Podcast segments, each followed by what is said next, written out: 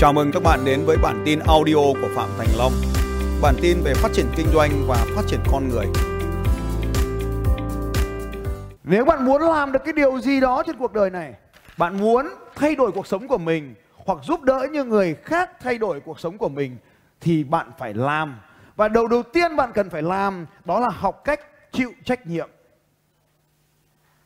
Cách chịu trách nhiệm.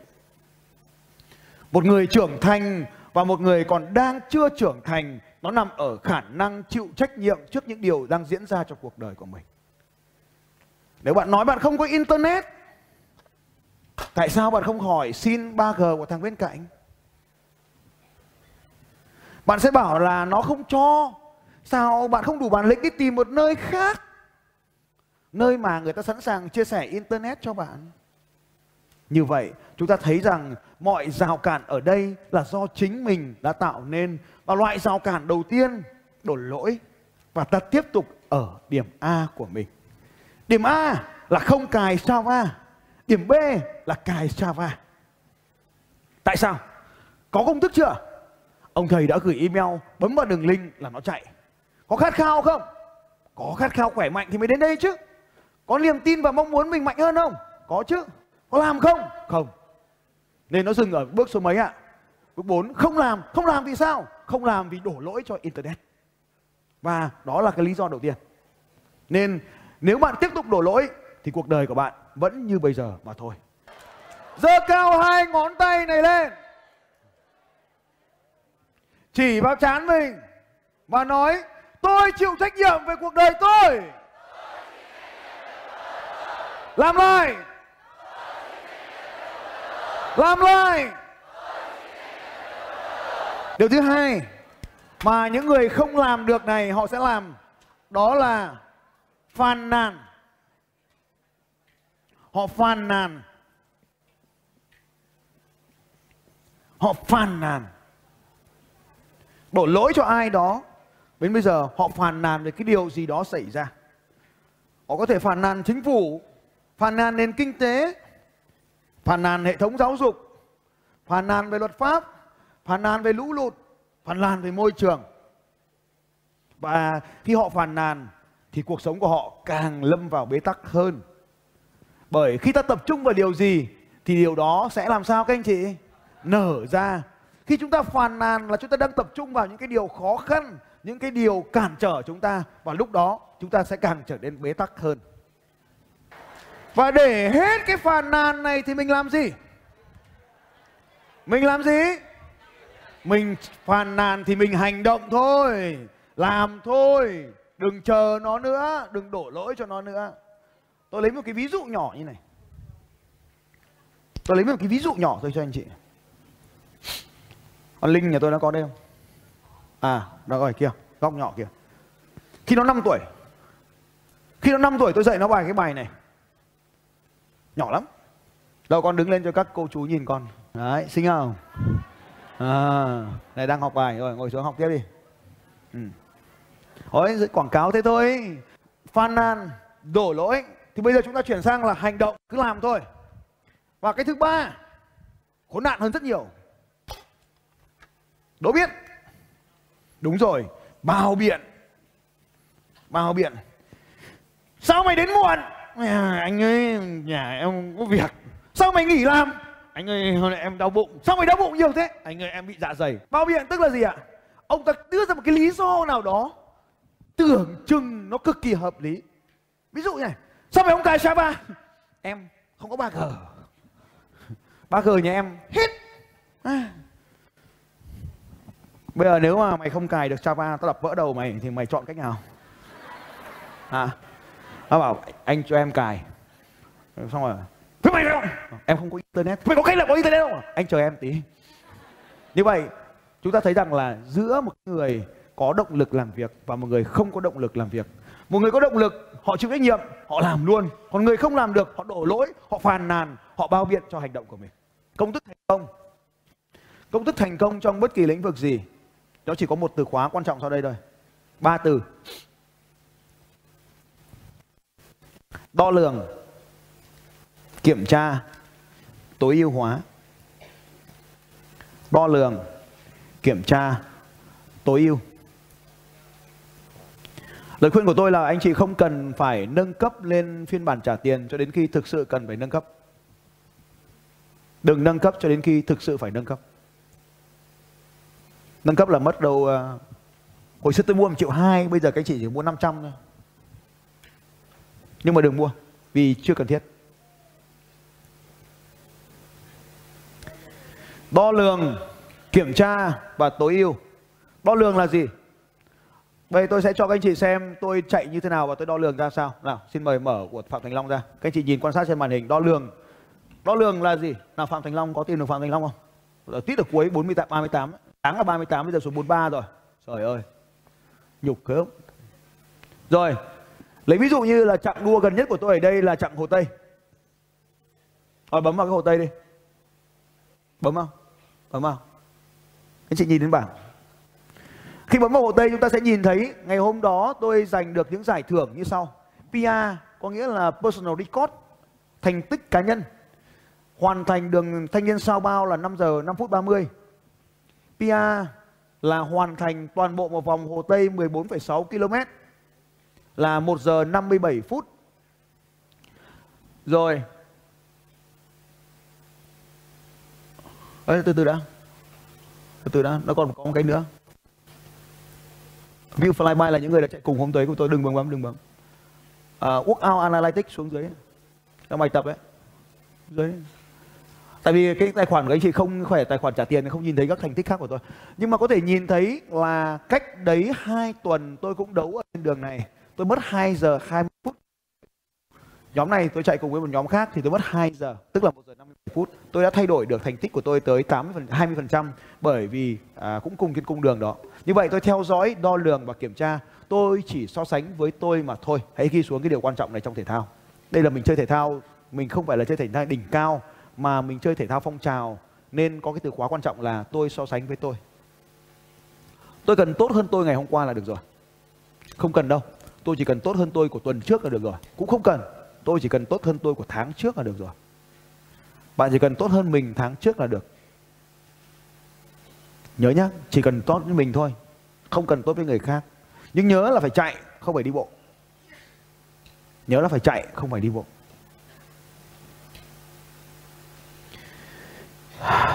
Bây giờ buổi sáng ngày hôm nay chúng ta có một công thức là có ông thầy chỉ cho mình rồi. Nhưng bây giờ mình cần phải tạo ra cho mình một cái động lực. Có rất nhiều người hỏi là thầy ơi bây giờ em làm cái việc này bên cạnh thầy thì em sướng nhưng về đến nhà là em lại bỏ rơi. Có bao nhiêu trong số các anh chị cũng rơi vào cái hoàn cảnh như vậy giơ tay lên nói tôi. Cảm ơn các anh chị. Đây là một bí mật của trò chơi. Mình cần phải gắn các hành động của mình với những ý nghĩa. Gắn nó vào những cái ý nghĩa cuộc đời thì nó sẽ cảm cho mình, nó sẽ làm cho mình có cảm giác. Khi mình làm một cái điều gì đó có ý nghĩa thì mình có động lực nhiều hơn. Cho nên nếu các anh chị muốn bán hàng thành công ấy, Tại ngày mai ta sẽ nói về bán hàng. Muốn bán hàng thành công ấy, thì tiền chính là thước đo. Nhưng nếu phải gắn cái việc bán hàng với một cái ý nghĩa là giúp đỡ khách hàng. Đấy, là đấy là bí mật. Anh về muốn phát triển đội nhóm thì mình phải nói là bán hàng là giúp đỡ khách hàng. Mình phải cài đặt trong đầu mình là bán hàng là giúp đỡ khách hàng. Giúp đỡ họ. Thì đấy là chính là cái ý nghĩa của cái việc bán hàng vậy thì ta cũng phải gắn cái ý nghĩa của cái việc chạy bộ này chạy bộ thì nó khỏe rồi đúng không nhỉ Bao nhiêu trong số các chị tin rằng là chạy bộ nó giúp mình khỏe hơn đưa tay lên ạ? Rồi, có điều tuyệt vời nữa là khi mình gắn cái Strava ấy, cái chạy bộ nó đem cái cảm hứng cho người khác chạy bộ. Cứ mỗi cuối tuần các anh chị sẽ nhìn thấy tôi đứng thứ ba hoặc thứ tư. Tôi luôn nhường cho ai đó đứng trên tôi. Và khi họ đứng trên tôi họ cảm thấy hạnh phúc lắm. Họ giống như họ giành được huy chương vàng ấy. Họ hạnh phúc hơn tôi vì họ thắng được thầy của mình. Nên tôi thường chạy cách cái ông thứ ba khoảng 400 mét. Ông cứ để ý hàng tuần mà xem. Tôi cứ chạy đến khoảng 400 mét thì tôi tắt đồng hồ. Tôi không tính điểm nữa để cho cái ông trên tôi ông sướng. Biết cái bí mật này chưa? À, tôi chạy để cho các ông cảm thấy có ý nghĩa. Tôi sẽ chạy. À, đây là thành tích của tôi đấy. Rồi, như vậy thì các anh chị hãy nhớ là là mình phải gắn các cái hoạt động của mình vào một cái việc gì đó có ý nghĩa. Mình phải tự tạo ra cái ý nghĩa đó. Như vậy nó sẽ đem cho mình cái khát khao. Ví dụ như một số người ở đây sẽ khát khao cái thành tích cá nhân cứ mỗi một cuộc chạy đua như vậy mình đều giành được các huy chương thì cái phần mềm này nó giúp cho mình có cái huy chương đó Lần đầu tiên tôi hoàn thành Hồ Tây, tôi đứng thứ 1600 bao nhiêu đấy. Và bây giờ tôi chạy bộ lại thì tôi đang đứng ở vị trí khoảng 200 bao nhiêu đấy. 200 bao nhiêu đấy. Để anh chị thấy rằng là từ 1.600 lên 1.200 là cũng làm thành tích rất tốt rồi. Rồi đây là một cái thứ nữa này. Tí nữa tôi sẽ nói về 6 nhu cầu. Nhưng có một cái nhu cầu rất là tối thượng con người mà chúng ta cảm thấy sống có ý nghĩa đó chính là sự cống hiến. Và nếu bạn gắn cái hoạt động chạy bộ với sự cống hiến thì bạn sẽ làm cho cái việc chạy bộ của mình khát khao hơn, mạnh mẽ hơn rất là nhiều. Gắn nó vào với cái sự cống hiến.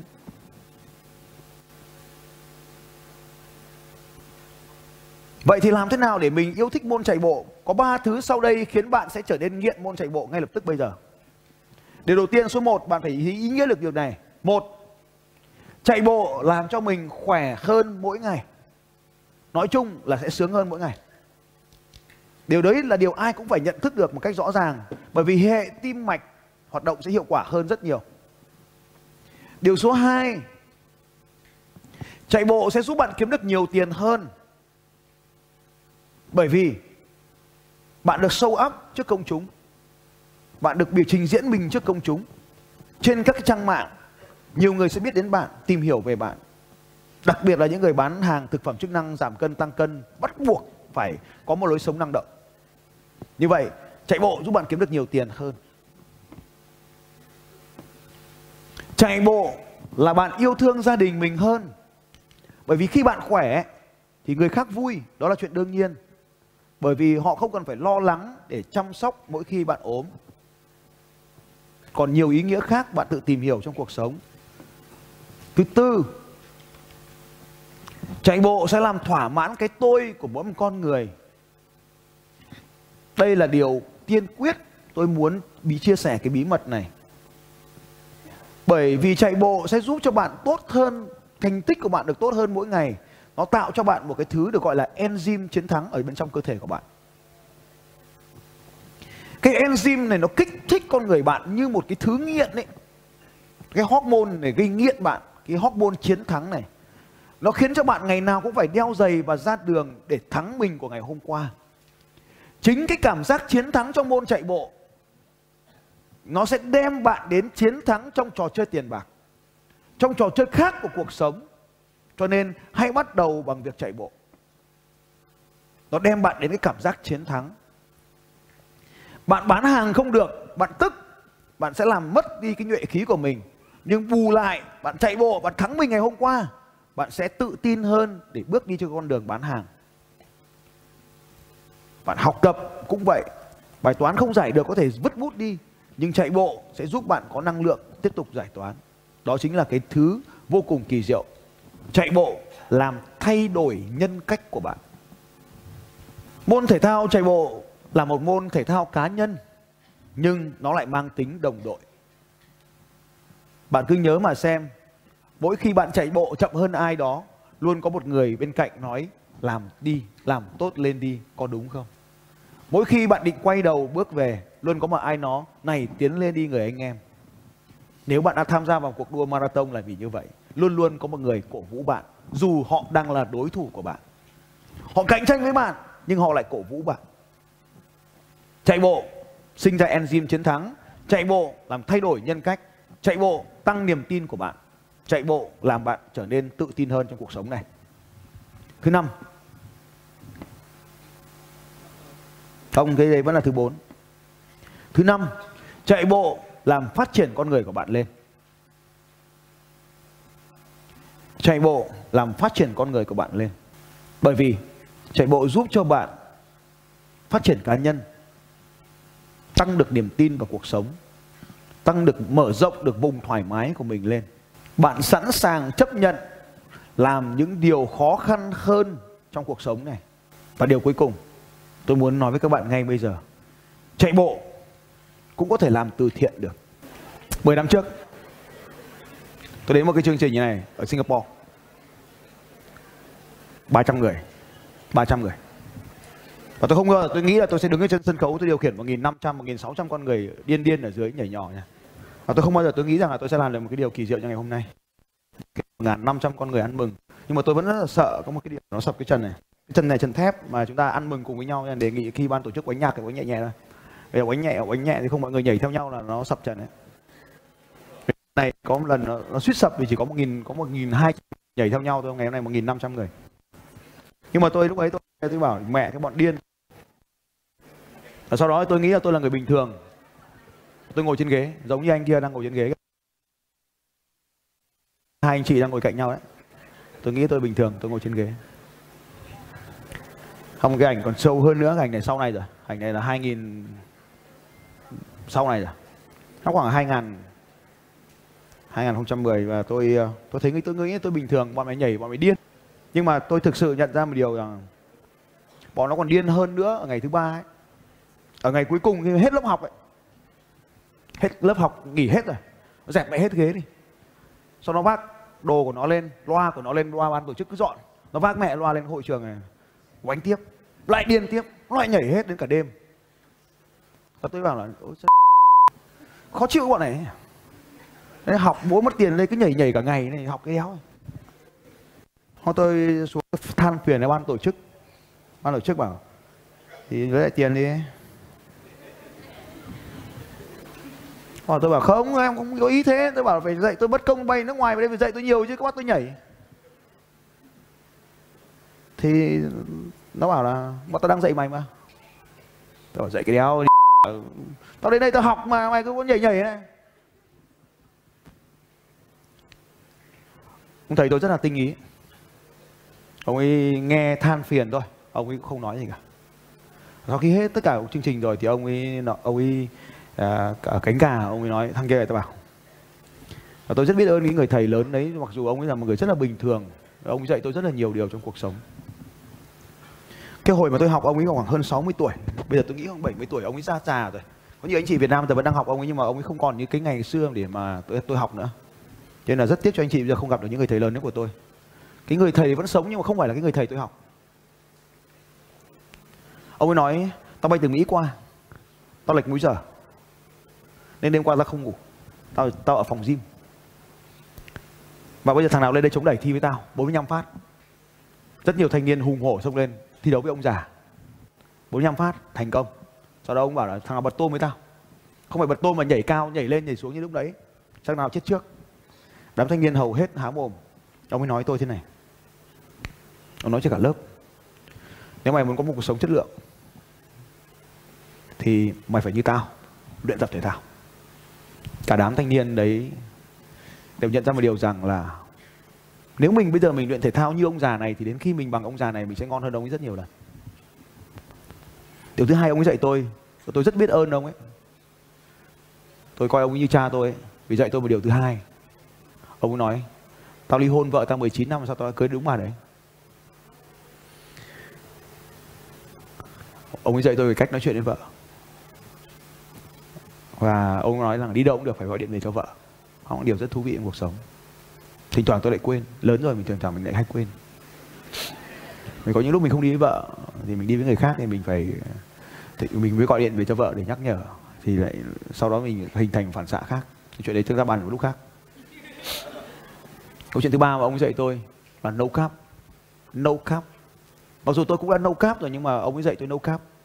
Có một thứ mà tôi bây giờ tôi vẫn thỉnh thoảng, tôi vẫn tôi vẫn lần tôi tôi tôi tôi làm cái điều đó thì tôi lại nhớ đến ông ấy. Đó là không bia rượu, no alcohol. Cái đầu tiên ông dạy tôi là no ice cream, tức là không ăn kem. Thì cái này tôi làm được rồi. Sau ông dạy tôi là no alcohol, tức là không uống rượu, uống bia nhưng mà sau cái quá trình đó thì tôi từ một người gọi là nghiện bia siêu đẳng ấy, tức là cứ buổi chiều ba, bốn giờ chiều là bắt đầu gọi nhau, nhắn tin nhau rồi. Khoảng đến 10 giờ em về nhà, trong tình trạng say xỉn. Nhưng mà, nhưng từ đó đến đây tôi không còn say xỉn như kiểu ấy nữa. Lâu lâu tôi mới say một lần. Lâu lâu mới nhậu một lần đã nhậu là thử say luôn. Thế thì lâu lắm tôi mới có một cái hiện tượng như vậy. Thì đấy cũng là một cái cái điều thay đổi lớn. No alcohol. No sugar, no alcohol, no ice cream. Tức là no carb. Đó là một điều thay đổi lớn trong cuộc đời của tôi tất nhiên là bọn tây thì nó không ăn phở, không ăn cơm giống mình. Nhưng mà từ đó thì đi tôi cũng không ăn phở, ăn cơm cái là lâu lâu lâu lắm thì mới làm một tí tí tí. Lượng cơm, lượng gạo, nhà tôi cũng giảm đáng kể. Đó là cái thói quen khỏe mạnh tiếp theo. Tôi sẽ nói về cáp trong một chương trình khác, nhưng mà không phải hôm nay. Nhưng mà tôi, đó là cái sự thay đổi thói quen của tôi.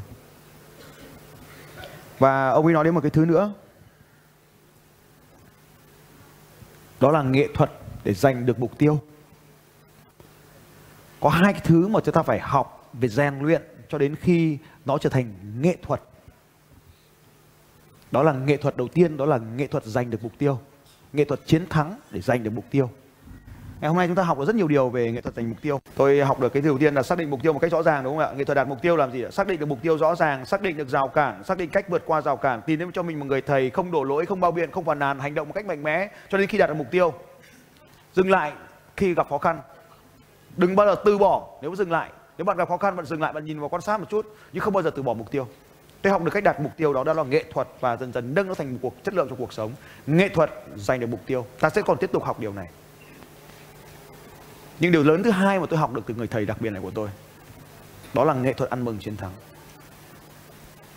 Tại sao người nghèo họ không biết cách ăn mừng? Đúng hơn ông ấy giải với tôi, người không biết ăn mừng là người không bao giờ giàu. Và ngay cả khi bạn giàu mà bạn không biết cách ăn mừng, thì bạn cũng không bao giờ giàu. Tiếp tục nữa. Vì sao? Vì mỗi khi bạn ăn mừng cho chiến thắng, thì một cái enzyme chiến thắng đó, tôi đã nói lúc nãy đấy, nó được thổi phồng lên. Bạn sẽ nghiện cái chất này để tìm một chiến thắng mới. Điều thứ hai, bạn làm cho chiến thắng của bạn trở nên có ý nghĩa với bạn, để bạn tiếp tục khát khao tìm những chiến thắng mới.